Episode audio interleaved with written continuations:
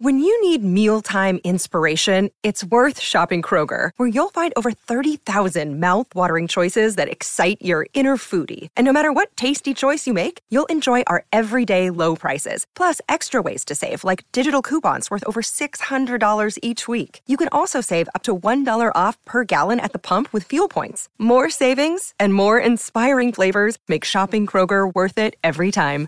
Kroger, fresh for everyone. Fuel restrictions apply. Welcome to Mind Love, episode 250.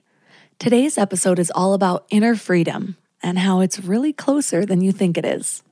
I used to think as freedom in the form of I'm going to only experience the things that I want to experience. I'm going to avoid all these bad things and I'm only going to be in this constant space or of bliss and joy, like those enlightened masters in the monastery. Right? I'm going to avoid all those people that bring me down, and I'm going to avoid all those experiences that bring me down. And there's a teacher that says it's there's a difference in freedom from and freedom to, and that's evolved to a place where it's the freedom to experience all of life.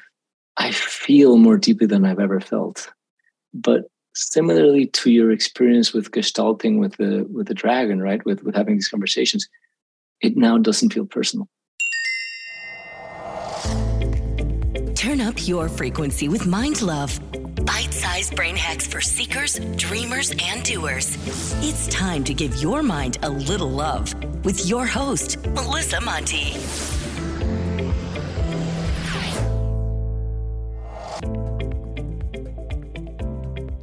If this is your first time giving your mind a little love, don't forget to hit the subscribe button. Mind love is a habit, and the more you give your mind that love and intention, the better you'll feel about yourself and your life. Plus, it's really a win win because more subscribers means Mind Love attracts even more amazing guests to bring you their wisdom.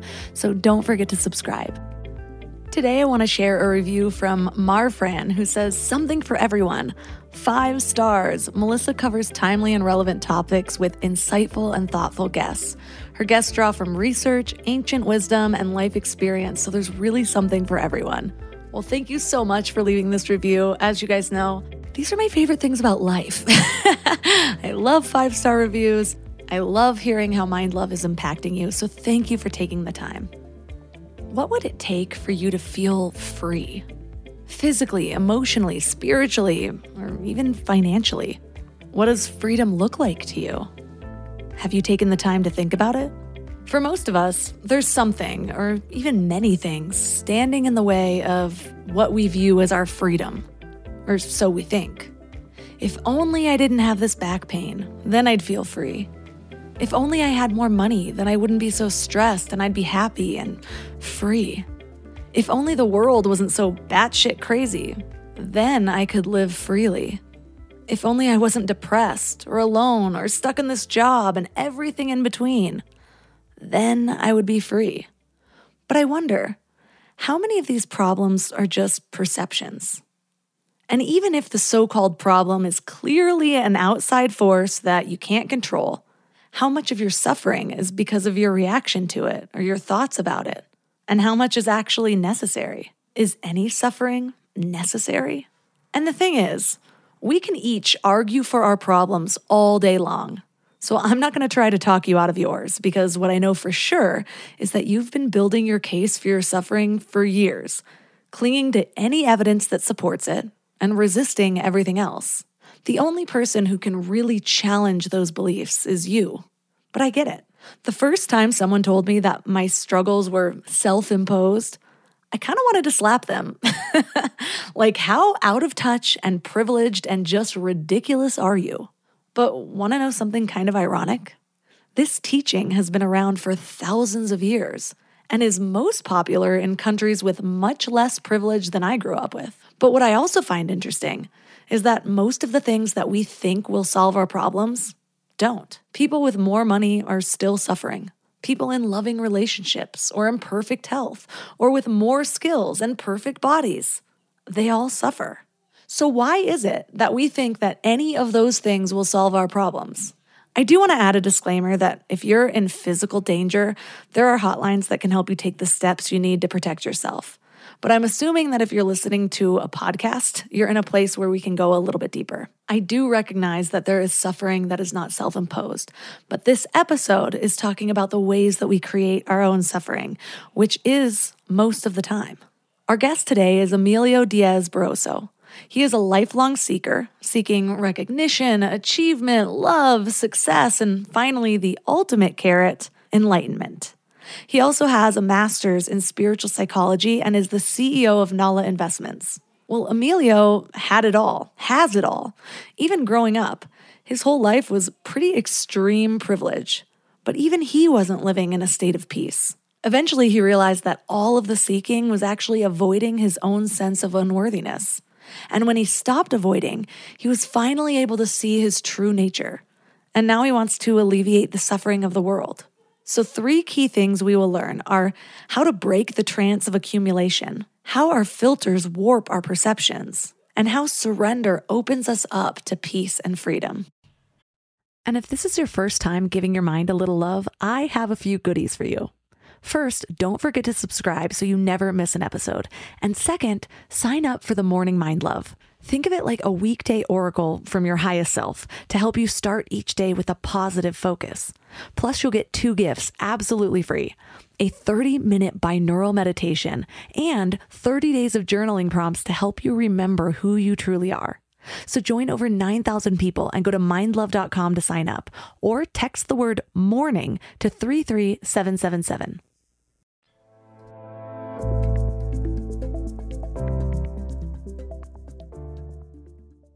And now let's welcome Emilio Barroso to the show. Mm, thank you so much for having me. So, give us a little background on you and what brought you to now. You've had a lot of success in your career and investments. So, why write a book on your journey to self awareness? I've been very type A most of my life. And I thought that I was going to get to this place where enough of the material success was going to give me that inner peace that I was so craving along the way. And when I realized that didn't do it, then, which I think is, is a cliche that we hear often, right? It's like no amount of exterior possessions will actually really fulfill that hole inside. And I had heard it many times, but I think I had to experience it for myself. But what was tricky and more nuanced is that then I shifted my approach to other things that I was interested in pursuing. It's like, okay, now I'm going to value things that are more important to me. I'm going to value time with my kids. I'm going to value friendships. I'm going to value being of service, higher consciousness, self growth. And while all of that is beautiful and, and incredibly rewarding, I hadn't fully snapped out of this mechanism of more. I need more, not enough. And the accumulation that was previously driven through sort of financial success, this bank account now became all these other things that I was valuing. But I was still subtly operating out of a sense of scarcity this moment as it is is really not quite enough. So something must change in order for me to be full or whole or complete. And a lot of the people that I mentor, I do a lot of mentoring in my life.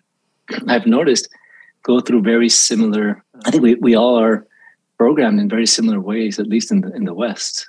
And this software that I, because a lot of the people that I that I coach or mentor are entrepreneurs in the tech space, I speak of this sort of software and hardware and our operating system.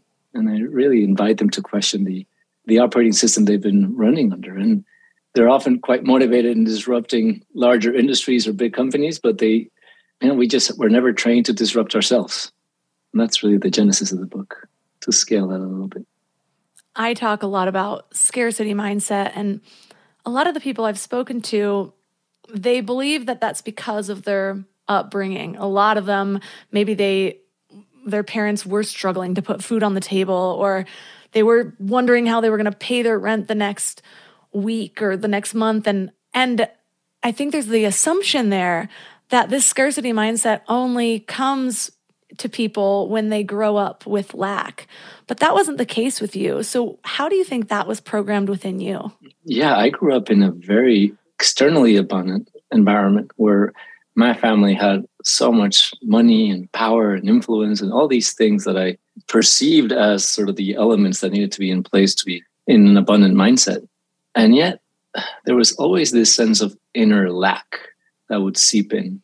And I think that's it's important to because our mind will will justify our dysfunction, right? It'll use any kind of narrative to justify. It. Well, because I grew up like this, or because this is the case, or as soon as this changes, then. But the way I've noticed my mind, and I think most people's minds operate, is around comparison, and and this comparison and desire for change is incredibly valuable, right? It's taken us to where we are today as a society, but it really only focuses on what's not here. It focuses on the future or on the past, and it only registers delta. It only registers a difference. So abundance without a shift from now to then, sort of, sort of a plateau of abundance, is no longer sensed as abundant. It's it's fascinating. It's that's the always greener mentality, right? And that's why I think a lot of us are always chasing and always trying to get something. And the disillusionment from getting what you thought would do it and not actually having that lasting sense of satisfaction is a, it's a hard pill to swallow. And for sure, I think when people are raised in environments where they're more present to the to the financial scarcity, it's there's more of that fuel that may come online from a place of survival. The fuel that was coming online for me wasn't a fuel that was rational. It wasn't like, well, I'm going to run really fast because otherwise I'll have nowhere to sleep or I'll have nothing to eat because I, I never had those issues. But I ran just as fast. And my burden, the thing that I was running away from, was a sense of unworthiness, was feeling like I was not special enough or like I was going to waste my time or because I had been raised in an environment that had so much, if I wasn't at the leading edge of everything I was doing, that means I had wasted that opportunity. And psychologically, that almost feels like survival. Something just came to my mind that I don't know if it's ridiculous or totally relevant, but I've had this I this struggle recently. I've over the last few years I've made a lot of really positive changes for myself. In my 20s especially, I just had so many addictions and negative habits and things that I thought were going to be with me forever. And in the last like 10 years, probably, it's like I stopped doing Adderall and doing the copious amounts of party drugs that I was doing. Last year, I stopped drinking. At one point in there, I stopped biting my nails, which was one of my hugest insecurities when I was younger. All these things, just one by one. And the thing that's popping up now is Amazon, damn it. my Amazon shopping cart. and uh, when you talked in your book about the trance of accumulation, I was like, oh my gosh, it's that. And so I'm kind of going back and forth with that. But when you just said right now, like wasting this opportunity, what's been coming up for me lately is we have a childcare helper here so I can work and get stuff done. And the last few months have just been so difficult with this pregnancy that I'll have interviews scheduled and I never cancel my interviews, but a few times I've had to because I just cannot get it together. And then I end up like laying on the couch and like, well, I need to be productive. We're paying this childcare person, and I just don't want to waste this opportunity.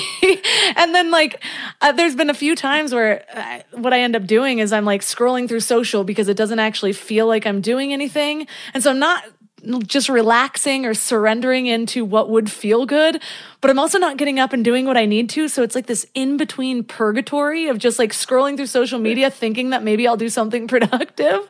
But it just comes back to exactly what you said that like what was on me wasn't even necessarily like my own needs or, or whatever, but it's like I have this opportunity. We're paying this woman, and now the end of the day, I'm going to have nothing accomplished. But if I'm being honest with myself, I still needed that help in those days. Like, otherwise, my kid was going to just end up watching YouTube all day or something because I couldn't get up off the couch. And so I know it's such a silly example, but uh, it's popped up probably 100 times in the last three months. It's so incredibly relatable.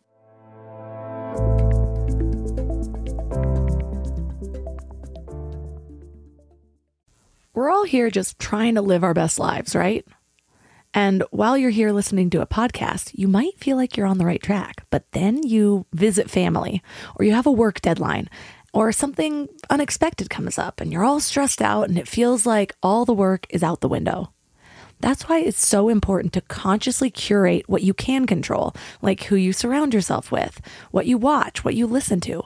So I'm going to add another podcast to your toolbox The Dr. John Delony Show. He has a PhD in counseling and has been sitting with hurting people for 20 years. He shares practical advice for everything from how to connect with people, how to face depression, overcome anxiety, and learn just what it means to be well. But what's really cool about his show is you can even leave a voicemail or send an email, and he'll address your topic or question about mental or emotional help on the show. So no matter what you're going through, the Dr. John Delony Show is here for you. Listen to the Dr. John Delony Show wherever you get your podcasts or follow the link on the website. And now for another episode of Lies We've Been Told About Our Health. We've all heard we need eight glasses of water a day, right? Well, hydration isn't actually about water intake. It's about the balance of water and electrolytes so that our bodies are actually absorbing the water instead of just passing it through. A lot of people go for those sugary sports drinks, but let's be real, those do more harm than good. I've found a better solution Element. It's a zero sugar electrolyte drink that's all about effective hydration. Each pack gives you essential electrolytes like sodium and potassium without the unnecessary additives found in other drinks. The team behind Element includes experts in biochemistry and nutrition, so they really know what they're doing. And it's not just for everyday use either. Elite athletes and teams, Olympic weightlifters, CrossFit champions, Navy SEALs all rely on it too, which to me says a lot about its effectiveness. Here's what makes them really unique. They recently launched a hot chocolate line with flavors like chocolate mint, chocolate chai, and chocolate raspberry. Ever since I went alcohol free, I've been really intentional about luxurious, health focused drinks so I can sit back and unwind while actually doing good for my body. And the Element Chocolate Chai is great for relaxing in the evening or warming up after winter sports. And you can try Element totally risk free. If you don't like it, you'll get your money back, no questions asked. Receive a free Element sample pack with any order when you purchase through drinklmnt.com slash mindlove. That's drinklmnt.com slash mindlove to get a free starter pack with any order.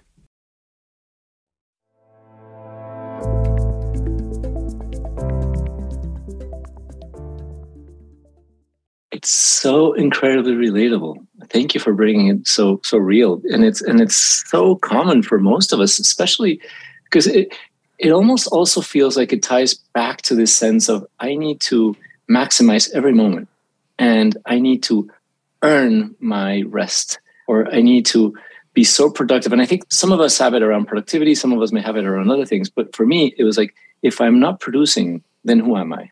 if i am if i am not providing value then then i'm wasting something. And and that was so deep. And and i did a lot of affirmations and psychological work around it and trying to unravel it. And i would be in your example in the couch surfing this and but then going this and then convincing myself that i need to do something else and then overriding and then overworking. And then and it was this sort of total ping pong all over the place which deep down were all distractions from experiencing what I was trying to avoid experiencing.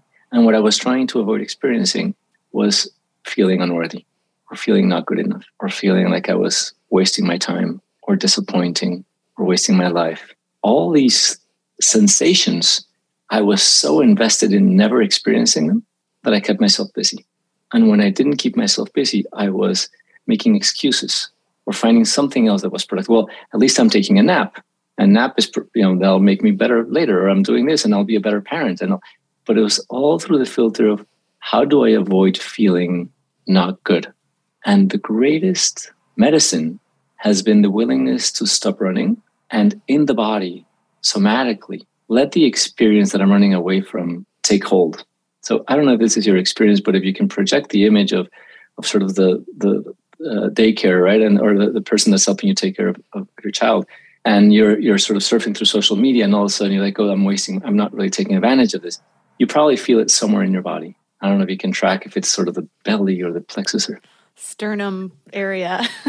Yeah yeah. So right there it's like what if because the re- relationship that we have to those energies that appear in our body is usually one of antagonism. It's like oh this shouldn't be happening. How do i stop this from happening?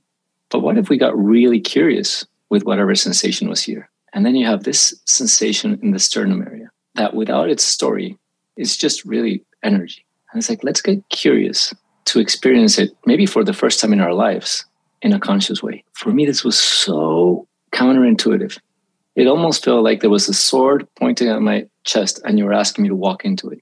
And some of those patterns in my system that I could not unravel with all my type A psychological work, spiritual work, dozens of silent retreats, all these things that I was doing to avoid feeling something. The willingness, I, I give the example of the kid that is, say, with my, I have three teenage kids, as you know, and I have to use a lot of very kid like examples when I, when I try to talk to them, which is great because it keeps me out of concepts. But it's, it's almost like when you have, when you're scared of the dragon in the closet and you, the dragon in the closet being the sense of waste, for example, right? And we create all sorts of coping mechanisms. We sort of leave the door very closed. We sort of sleep with our lights on. We, you know, wake up and make sure that everything's okay and go to our bed. And we become more and more proficient at dealing with our dragons and avoiding them. We convince ourselves there's no dragon. We, but truly, we don't get free of the dragon until we're capable of sleeping in the closet. And the equivalent of that is the bearing our chest open to this sensation of wasting our lives. If you're anything like me, the energy will flare up in your body. And it's like, and it's so alive. And it's like, oh, and it's almost like unbearable. And yet, what's unbearable about it in my experience is the resistance to it.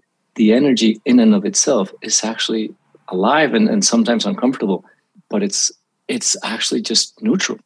And that's been incredible for me.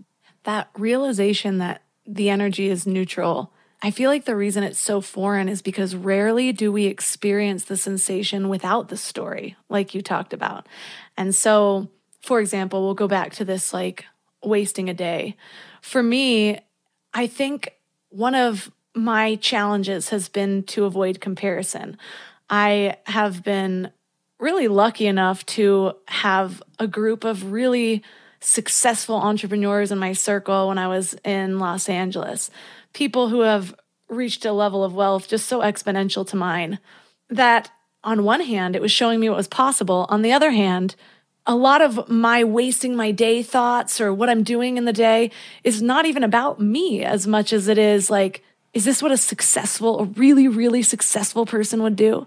And in doing that, I first of all, am making up stories about people's lives that I don't know the answers to at all. Like, I don't know if it's any different than mine. And maybe when they are productive, they're just doing it a little bit different than me. Or maybe this is just the journey I'm supposed to be on. Or maybe I'm struggling with other things, whatever it is.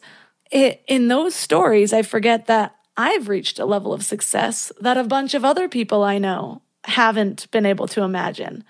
I've also forget that success looks completely different for everybody and i and then i it, it shifts my focus away from the fact that so much of my life right now is the perfect amount of success for me and what I've actually been wanting in life. And so then all of a sudden it's this place of lack and and this place of of resistance of what is just like you talked about. And not only that, it's it's not even as much of a resistance to what is, but it's a resistance to I don't even know if this is the right way to phrase it, but a resistance to the things that I've created that I should be so grateful for. It's like I've just checked it off and I move on and I'm still chasing that next thing, or I'm still comparing it to somebody else, which you'll always be able to do because there's always going to be somebody more successful than you. there's always going to be somebody that has more free time here, more that there. But I also know that there's areas of my life that I forget to look at because I'm so focused on those other things.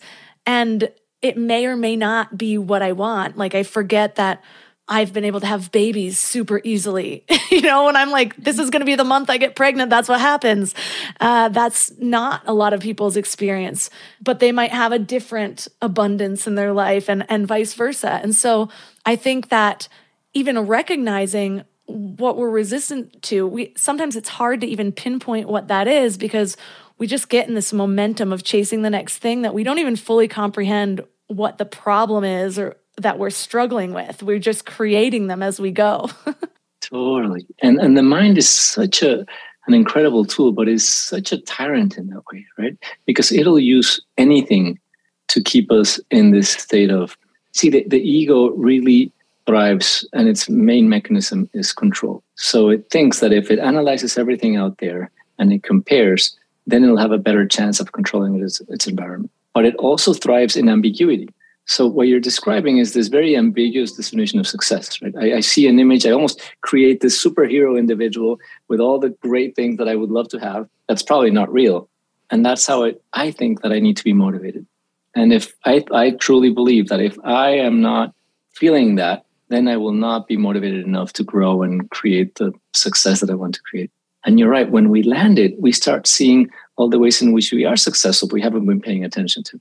We even question is that really what i want? Do i really want that kind of life? Do i but slowing down and asking those questions is not something that we were necessarily trained to do. You know the mind is trained to look at what's not working what's bad what's better what's it's always operating in that in that framework. Again i think it's you know when we're when we're psychologically oriented we are trying to heal ourselves enough so that we stop feeling everything that we deem as undesirable including comparison and it's unfortunately never going to happen. We're not going to stop comparing, right? So, so that's a, a, a, losing proposition. So then the invitation is like, what is the grip that comparing has on you? And the grip that it has is somehow this addiction to whatever it is that we see. If we pull all these branches from this tree, they're all going to lead to a similar trunk. And my experience, it doesn't matter what branch you pick. The trunk tends to be some version of unworthiness, not good enough, uh, which is where comparison really stems from, right? Is this sense of of something is wrong with me. And if I don't become incredibly active and protagonistic in my life, I will somehow deep down be disappointment, be abandoned, be left alone. Like when we really track our worst fears, most of us end up in the street alone in some kind of despair. And again, my invitation, because we become really good at covering that up, even through gratitude. We use gratitude as a way to not experience these things we use affirmations, we use positivity, which again, wonderful, wonderful tools. But when we're using it to not experience something that is on the surface of our, of our reality, then we're just managers, right? We're in the business. It's not freedom. It's very conditional. It's a freedom that's dependent on not experiencing the things we don't want to experience. So back into the body, like the more we can connect somatically with our sensations directly, because the mind operates in the past and the future, but the body is really here what is what is that thing I'm running away from? Let me fully drop into that and feel it. Because then the next time that comparison kicks in, it does not have a grip on us. It's just sort of information. And then it becomes when I see that individual that's incredibly successful, the the capacity to be inspired is there, as opposed to the the sensation of oh I'm not quite there yet, or I need to speed up, or I or yes, but look at how bad the relationship is. Whatever I need to feel better about myself or worse about myself at any given moment, right? So I continue to inviting this this dropping into what is it that we're running away from and truly feeling it directly. When I do that process now, I'm able to arrive there pretty quickly because I've been doing self inquiry long enough I was almost going to say that I know what to expect, but I think it's more along the lines of I have less expectations and trust that it will come. Whereas before, I'm like, I'm supposed to hear a voice or like a big boom. But I do remember in the beginning of my journey, it was a lot harder to get there through self inquiry because the stories were so loud. And that's what I was used to attaching myself to. Do you remember when you were able to, or when that was still a struggle for you? How do you really get there when you are tuning into the body and the stories keep coming up and you keep trying to bring it back to the sensation. How do you get from that sensation to the revelation of the deeper truth that's underneath that?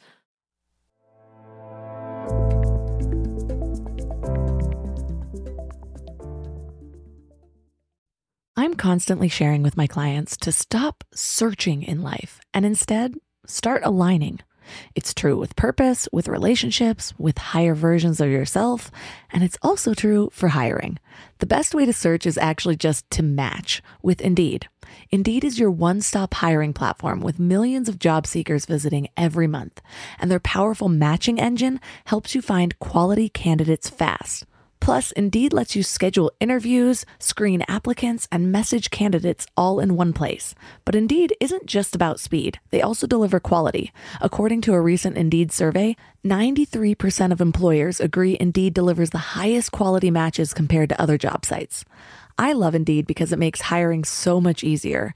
I'm all about alignment in all areas of my life, and that includes people I hire to work in my business. So I need a hiring partner that makes it simple to find candidates with the right skills.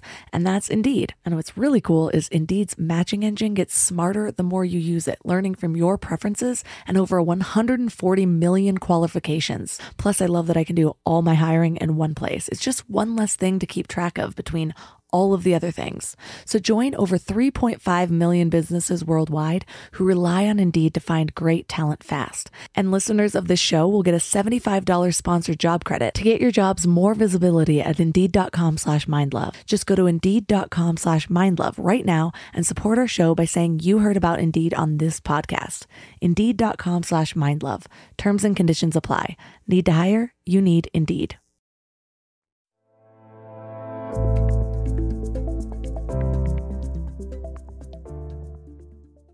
Do you remember when that was still a struggle for you? How do you really get there when you are tuning into the body and the stories keep coming up and you keep trying to bring it back to the sensation?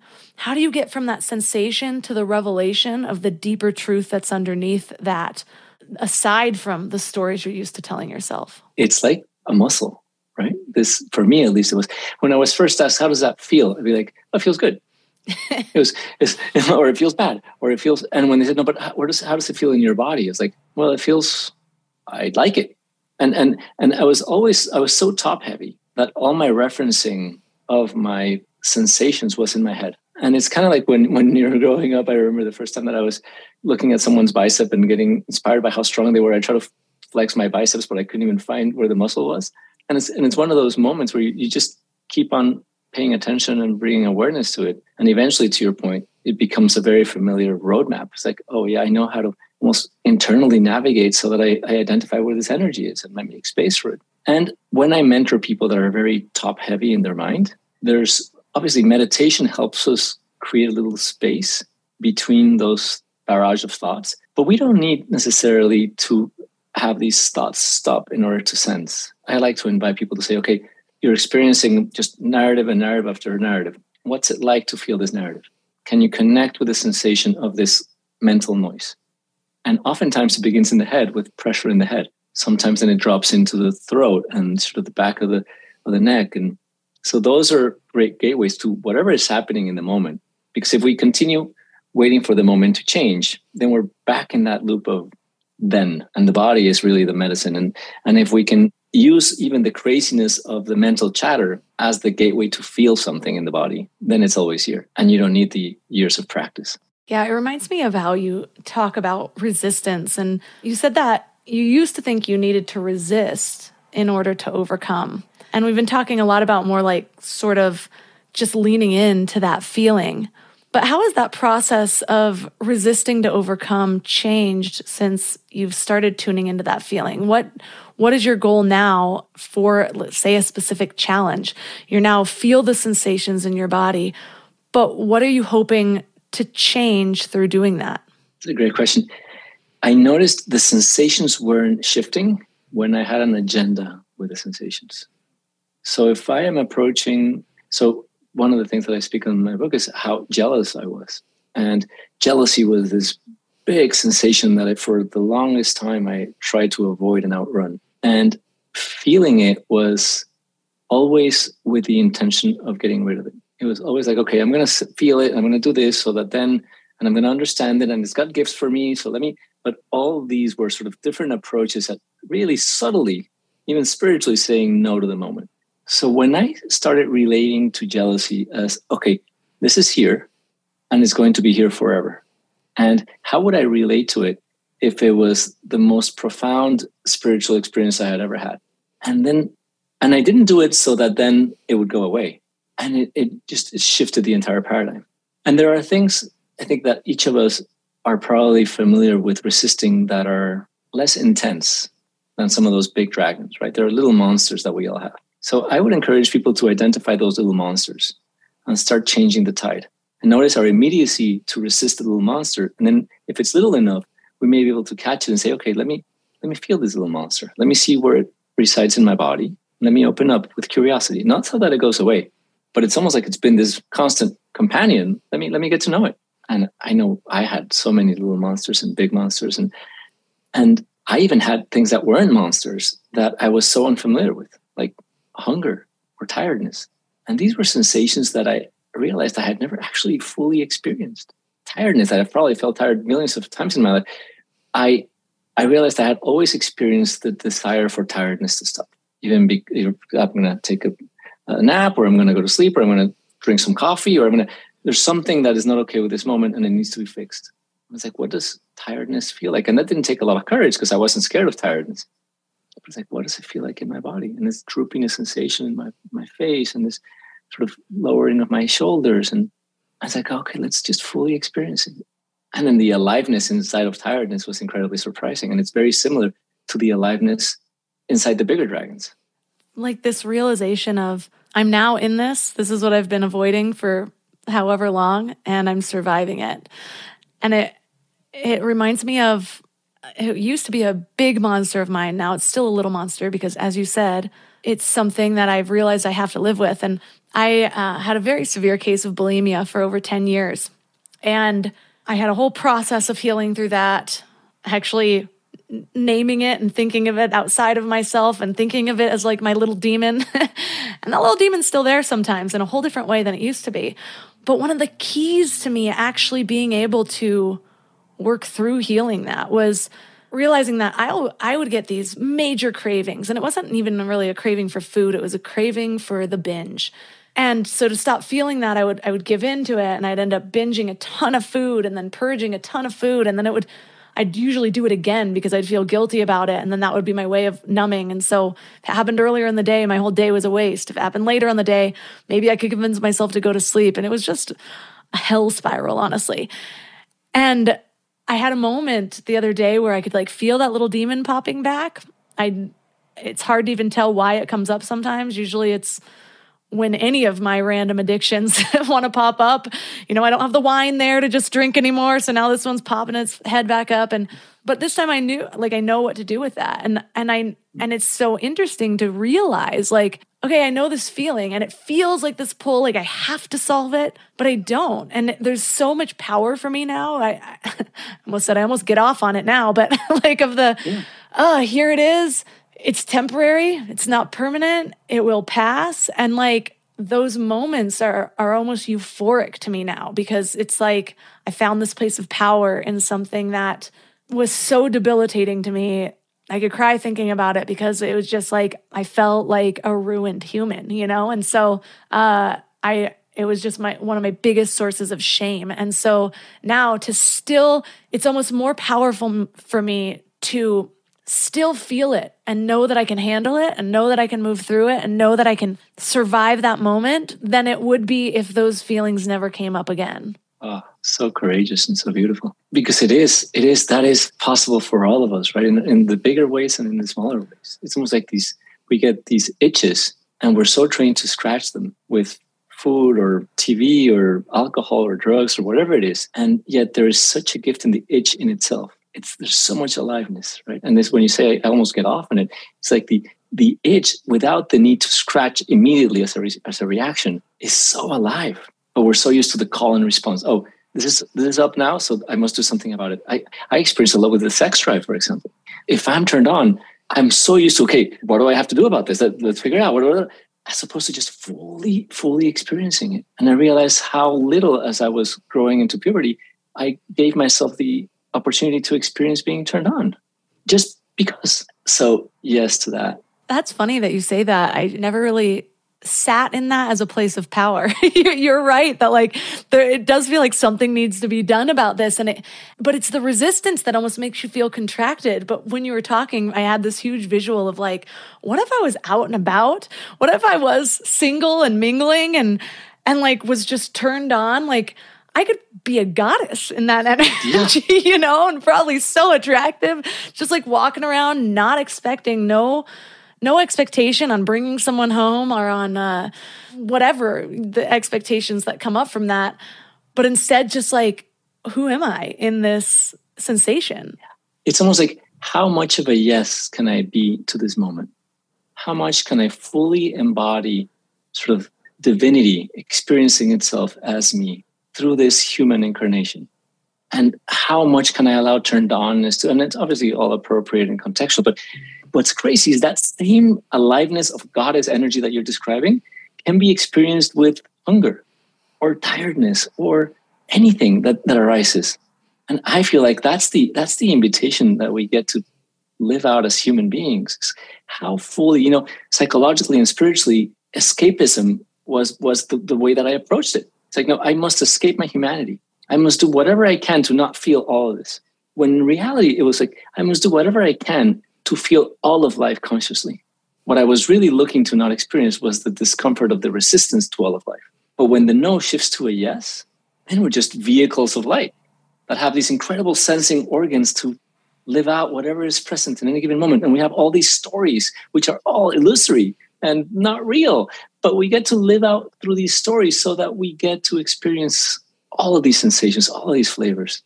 And then what's life like when we get triggered and we see it as a, as a gift? Because now we get to experience what feeling triggered consciously feels like, which is very different than this perfect idea of this human spiritual guru that never is always at peace and there's a lot of things that would really do me a service to lean into and to stop resisting. And the same token, through this process, you develop a self awareness where it's like, okay, yes, I can give into this sensation that I'm feeling, but there's still behavior that needs to be modified. This is a big change I want to make in my life. And I think the trap that we fall into so often is it's hard not to beat ourselves up. Like the binging and purging thing. I mentioned how I would do it once and then it would almost be a shame spiral and it would lead to me doing it again and again or I'd end up staying up late and binging or or whatever habit is your kryptonite.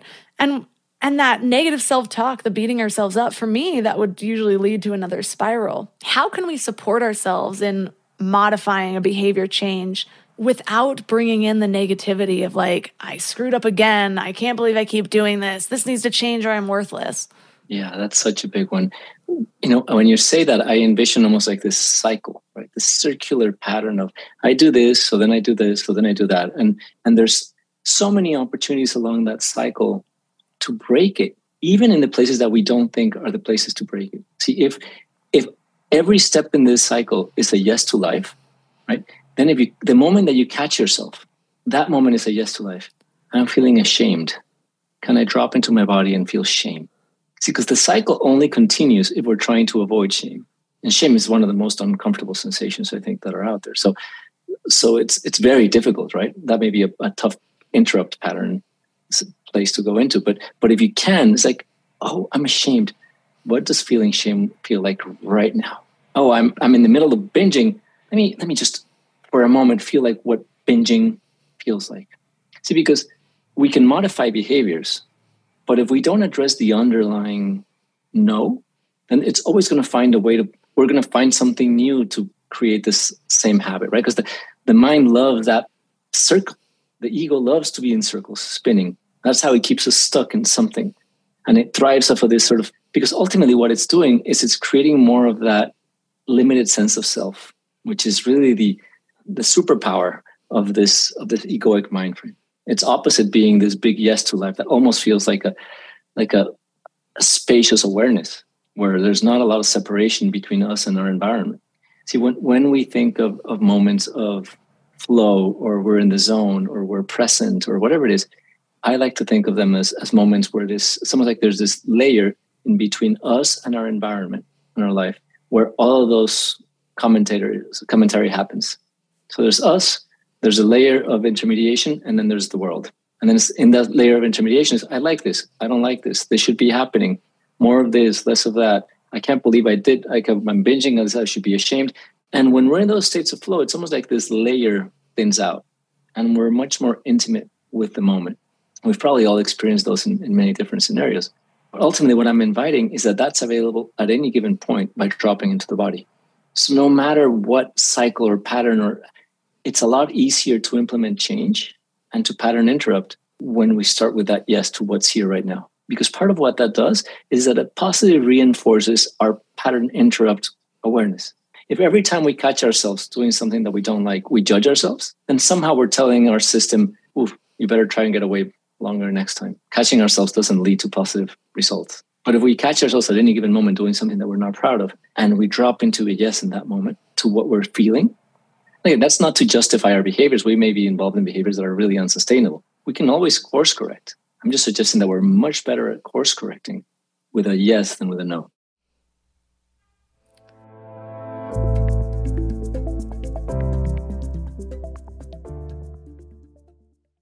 This show is sponsored by BetterHelp. I really need to get something off my chest. Being a mom of a three year old boy is really freaking hard, and sometimes it has me questioning my sanity. But then he'll grab my face and call me his sweet little mama. Yes, that's a real thing he says, and it will all melt away until I break his banana. I thought I was done with emotionally abusive relationships, but nope. We all carry around stressors, big and small, and when we keep them all bottled up, it can start to affect us negatively. Therapy is a safe space to get things off your chest and to figure out how to work through whatever's weighing you down. For me, just talking things through is hugely helpful, but it's so hard finding friends and family that are unbiased or non judgmental. And therapy isn't just about dealing with major trauma, you know? It's about learning healthy coping mechanisms, setting boundaries, becoming the best version of yourself. And BetterHelp makes it super convenient too. Everything's done online so you can fit therapy sessions around your schedule. Get it off your chest with BetterHelp. Visit betterhelp.com slash mindlove today and get 10% off your first month. That's betterhelp, H-E-L-P dot com slash mindlove.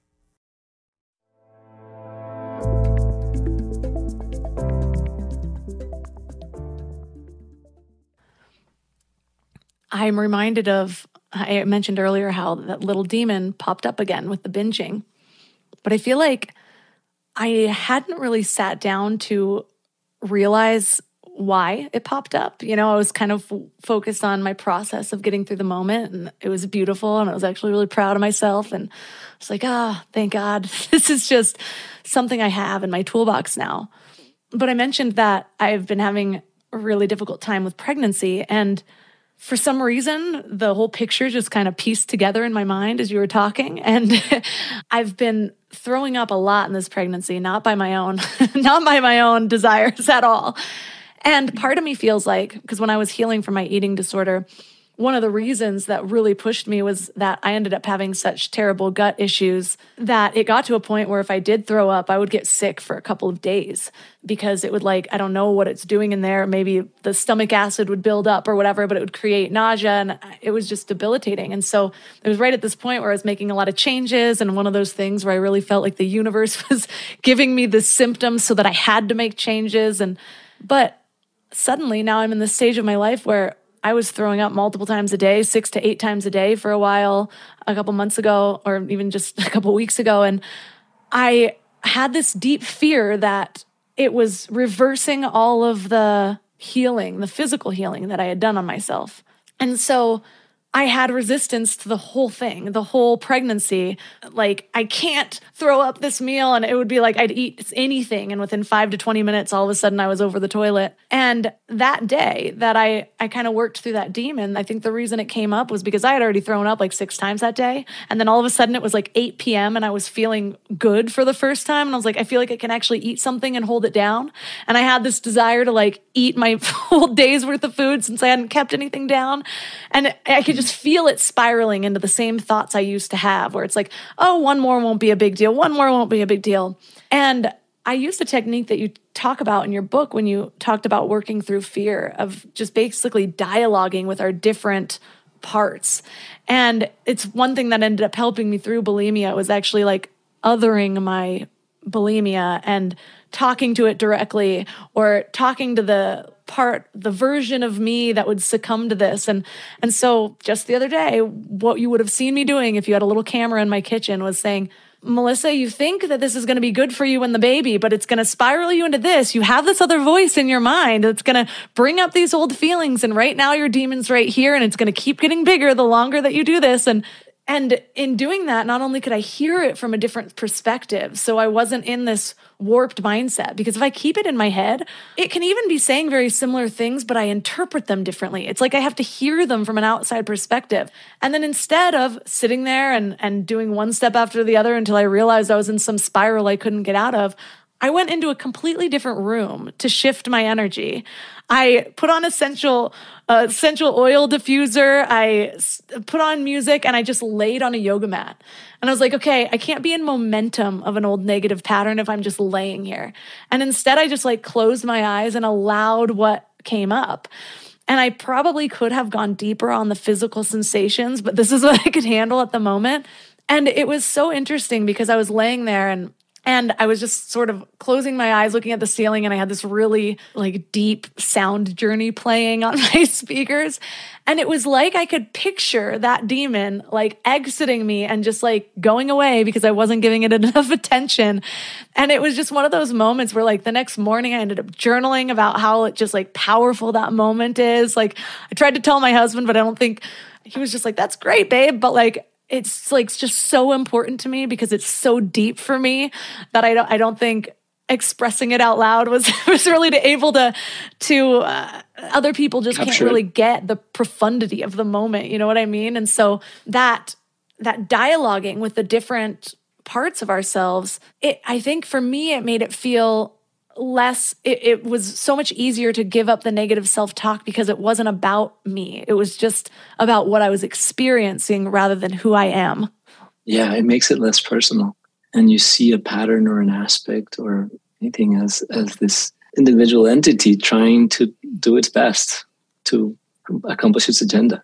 And oftentimes those are outdated. And deep down underneath all these agendas there's there's a positive intention. It's just learn how to do it in very probably dysfunctional ways. And it's it's incredible that you were able to catch it move rooms find your space set your environment because that's that's setting yourself up for for a win right? That's like ultimately using all of your tools available to break this pattern. And that's that's incredible. When you first began your spiritual journey how have uh, compared to now how has your view of freedom whether emotional or physical or spiritual changed from then to what you understand it as now Mm. I used to think as freedom in the form of I'm going to only experience the things that I want to experience. I'm going to avoid all these bad things and I'm only going to be in this constant space or of bliss and joy, like those enlightened masters in the monastery. That was that was my definition of freedom. I'm going to avoid all those people that bring me down and I'm going to avoid all those experiences that bring me down. And and it's evolved to a place where now it, there's a teacher that says it's there's a difference in freedom from and freedom to. And it's evolved to a place where it's the freedom to experience all of life. I feel more deeply than i've ever felt. But similarly to your experience with gestalting with the with the dragon right? With with having these conversations it now doesn't feel personal. This intermediary layer that is always saying oh we're free or we're not free or whatever we are is pretty thin so i like to i like to give the example of of hiking for example and because a lot of these individuals that I speak to around all of these things and give them tools are very entrepreneurial. Like, but how do you how do you operate in the world from a place of inner freedom? Like, how do you, without attachments and with great sort of open heart and open mind, how, how do you do that? And I try to bring them to experiences where they've been in sort of something of a flow, and hiking tends to be one of them. And it's like, imagine that you were hiking and you were over analyzing every step you were taking, and you were considering what rock you were going to step on, what plant you were going to step on, whether there was a little cliff over there, or, you know, and always looking at the time to make sure that you were pacing the right way, it would be exhausting. Now, it doesn't mean that when you're hiking, you don't have a general intention and direction, but you're really very much in the moment. You're not, you're not, you're almost in this deep place of trust and momentum, moment to moment. And I believe that life, I feel like my life is lived like if I was hiking all the time. There's very few moments where I have to pause and now analyze and think, okay, how am I going to make a decision? Should I go X? Should I go Y? I do that as often as I would do that on a camp on a hiking trip, but it really doesn't happen often because I've I've settled into a place inside of myself where there's a deep trust in the wisdom that appears naturally. And the only thing I need to pay attention is when my mental chatter starts creating stories and pretending to know and attach to particular outcomes. Isn't that interesting? I wonder if the reason that we don't tend to do that as much with hiking or what came to my mind was snowboarding, for example. Like, if every time I went snowboarding, I was sitting there thinking, oh, but it's a busier day, which I'll admit I do think about that sometimes. But, but uh, Yeah. it's like, oh, but then these people will probably be here. This jump will be hard to make. This will be difficult over here. It would take away all the joy of it. But because I know that I'm going to do it, because it is a source of joy, like I'm doing that just to do it. There's not really an, a goal at the end of the snowboarding day or the hiking day or whatever your thing is. Versus when we're in work or whatever goal that we're struggling with resistance and pushing and pulling and whatever, we almost think that we have to think of all that. Like, I've got to solve all these things before they even come, whether or not these things are even going to come, because they might not. And maybe something totally different that you didn't prepare for will come up. But if we could get that same mindset to just be doing it to do it and take away the expectations of it. And maybe that's the way to truly find the joy in doing what you love versus, you know, always comparing, well, is this the exact right job for me? Or do I need to change this and this and this? Or I don't like this person, so maybe I need to exit completely. And we're just analyzing so much more in these decisions that we're making versus the things that we just show up to. And so if we can bring a little bit of that energy and just say, like, like really have a little conversation with ourselves before a day of something that we normally resist in and, and just say like I get to do this today. Like I I wonder what's going to come up for me. Anything's going to be exciting. Wow, it's a new opportunity to solve a problem, a new opportunity for growth. Like okay, getting on my computer and let's see what's in store. like it just would change our whole our whole experience of our lives. But instead, so much of our suffering is just created by the stories that we tell ourselves. And two people can be doing the exact same thing day after day, and one of them's loving it and the other one's resisting it and like thinking that they're doing something wrong. And I think that's what a lot of people get caught up on is you know, they haven't reached the place of enlightenment yet, or they are not happy here, or they are feeling jealous, or they're feeling like they want to do this. And, and then it, it's not just that problem that they're facing. They're they're facing the problem of every story they've ever tell, told themselves, along with, I think I'm doing life wrong. And if you're always thinking that you're doing it wrong, then how are you ever going to ease into or surrender to the moment and actually enjoy your life? So, thank you for everything that you've brought to this interview. I've had so many aha moments in reading your book and and so for listeners that are interested in learning more about you and your book, where's the best place for them to connect? Thank you. They can go to emiliosbook.com and uh, all author proceeds go to a foundation that develops curriculum for school children and well-being. So uh, yeah, and there's some writings in there as well. So we can go there.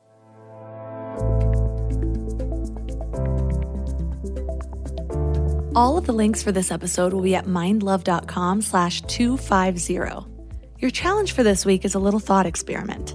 So you can journal this, you can sit in meditation and reflect, you can go on a long walk and allow your mind to wander. But I want you to ask yourself where in my life am I creating my own suffering? Where in my life do I feel there is a need to move me beyond where I am now? And is that need actually real? Question your beliefs. What do you feel yourself filling your discontent with? Is it working? Are those things necessary? Are you just putting a band aid on a wound that won't heal because you're not addressing the root of the issue? What false expectations are you carrying with you? There are so many ways to get in touch with this, but the first step is actually creating the space to come to these conclusions, to start to rewire your mind, to start to challenge your deeply ingrained beliefs. We think that just because we're with ourselves all the time that we know everything about ourselves. But I liken it to dating someone new, and every single date that you have, you go to the movie theater. You can spend 100 hours with that person, but do you ever get to know them? No, because you're just being entertained by what's in front of you. Well, we do that with ourselves. What it takes to get deeper in a relationship is to have conversations and ask each other questions and bring awareness to that person, noticing their patterns, noticing how to communicate with them, and adapting. We have to do that same thing with ourselves. We have to create the space to ask ourselves the questions to challenge the deeply ingrained patterns and beliefs that are just becoming more and more ingrained without that awareness and without that space. So, what comes up for you? Reach out to me on Instagram at MindLoveMelissa. Also, if this episode was helpful, please consider sharing it by either tapping that share button and sending it directly to someone who needs it, or by taking a screenshot and sharing it on your Instagram story or an Instagram post. Tag Mind Love Melissa and Mind Love Podcast. I love seeing those. I reshare them. I love them almost as much as I love five star reviews. If you'd like to have your review read on the show, consider leaving a five star review on Apple Podcasts or on Spotify those reviews are like a really free way to make me the happiest girl in the world. so, if you do have a moment, whether it's short or long or anything in between, I am grateful. If you'd like to support Mind Love, the best way to do that is by joining Mind Love Premium at mindlove.com slash premium. You get early release episodes, an ad-free listening experience. You get over 50 exclusive episodes that are only available for premium members, and some of those are the best episodes that I've ever done. You also get bonus meditations, and you get all of this in a private feed that you only have to import one time, and it's all automatically delivered to your favorite podcast listening app, except for Spotify, unfortunately. so, mindlove.com slash premium. You can also support one of my amazing sponsors, and you can find all of them at mindlove.com slash sponsors. And that's all for today. So, thanks for giving your mind a little love today, and I'll see you next time. Thanks for tuning into Your Higher Frequency with Mind Love. Head to mindlove.com for a free gift to keep your vibes up until next week.